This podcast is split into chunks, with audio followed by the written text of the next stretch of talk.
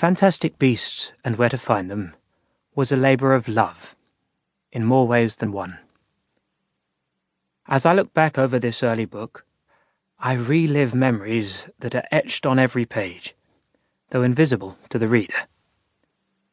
It is my fondest hope that a new generation of witches and wizards will find in its pages fresh reason to love and protect the incredible beasts with whom we share magic. Newt Scamander. Editor's note. For Muggle edition, usual guff, obvious fiction, all good fun, nothing to worry about. Hope you enjoy it. Manticore.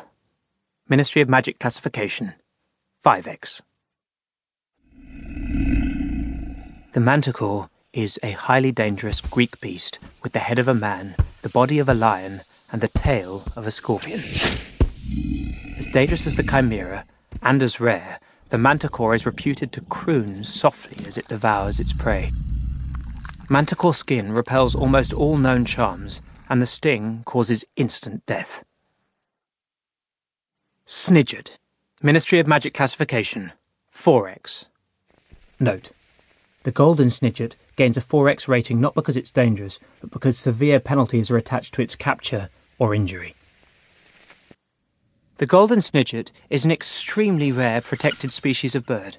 Completely round, with a very long, thin beak and glistening jewel like red eyes, the golden snidget is an extremely fast flyer that can change direction with uncanny speed and skill, owing to the rotational joints of its wings.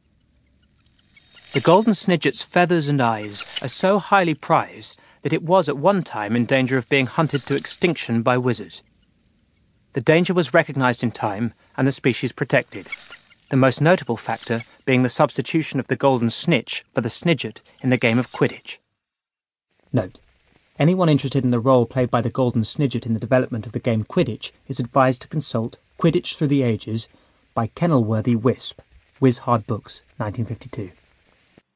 Snidget sanctuaries exist worldwide.